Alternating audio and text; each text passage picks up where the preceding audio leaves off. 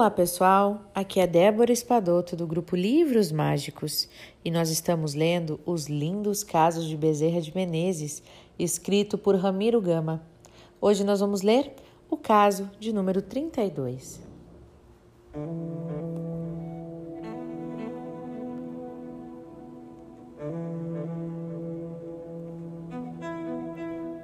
Bondade e renúncia. A companheira do abnegado médico já havia combinado com o um amigo cordeiro para cobrar aos que pudessem pagar a razão de cinco mil réis por consulente. O dinheiro não passaria pelas mãos de Bezerra e deveria ser encaminhado à dona Cândida.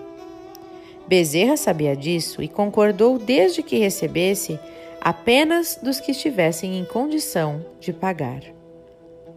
Certa vez, penetra no seu consultório, da farmácia Cordeiro, uma pobre mulher com uma criança no colo. Sentou-se e apresentou-lhe o filhinho para o exame.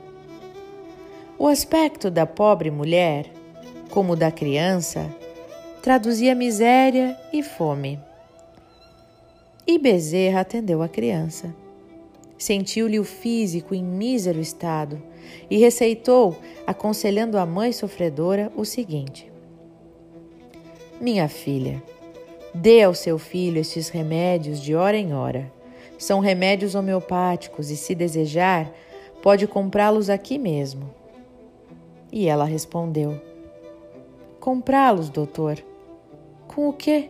Se não tenho comigo nem um níquel se eu e meu filho estamos até agora em jejum?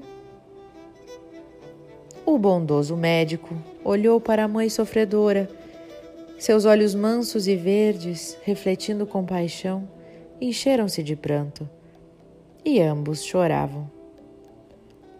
O ambiente deveria ser tocante e vestido de luz e amor. Abraçando-a, disse-lhe Bezerra: não se apoquente, minha filha, vou ajudá-la. Confiemos no amor da Virgem, que vela por todos nós. Procurou nos bolsos das calças e do paletó algum dinheiro e nada encontrou. Pôs-se a pensar, olhando para cima, como se fizesse uma prece muda e sentida. E de repente, fazendo-a se sentar, sai à procura de seu amigo Cordeiro, também manso e do bem. Cordeiro, amigo, prometi-lhe não mexer no dinheiro das consultas, a fim de que você o encaminhe diretamente à minha esposa. Mas o caso de hoje lhe é doloroso. Já rendeu alguma coisa?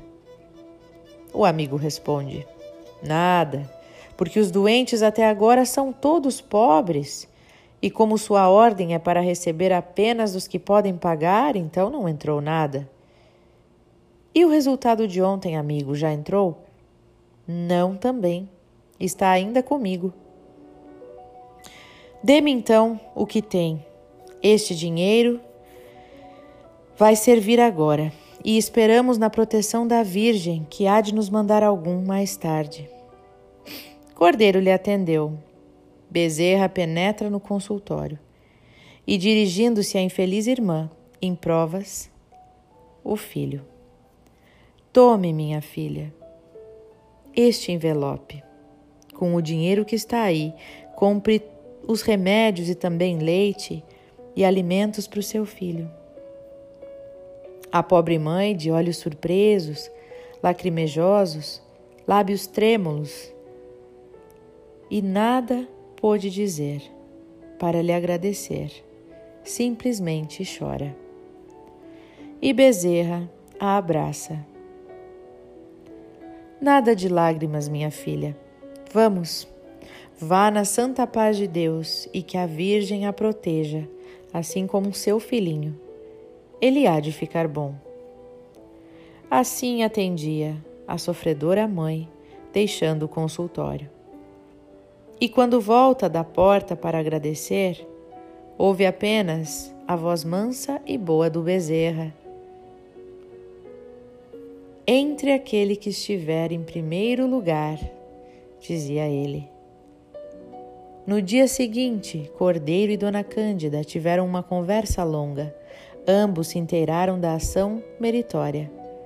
Louvaram-na em silêncio. E, embora sabendo que outras ações assim iriam se dar, confiaram no amor da Virgem. E, de fato, dali por diante, os poucos que podiam pagar, pagavam. Os clientes pobres, na maioria, nada pagavam. E o pouco com Deus penetrava na seara espírita, enchendo corpos e almas de seus familiares de algo abençoado pelo amor do Pai Criador, que é o amor de Deus.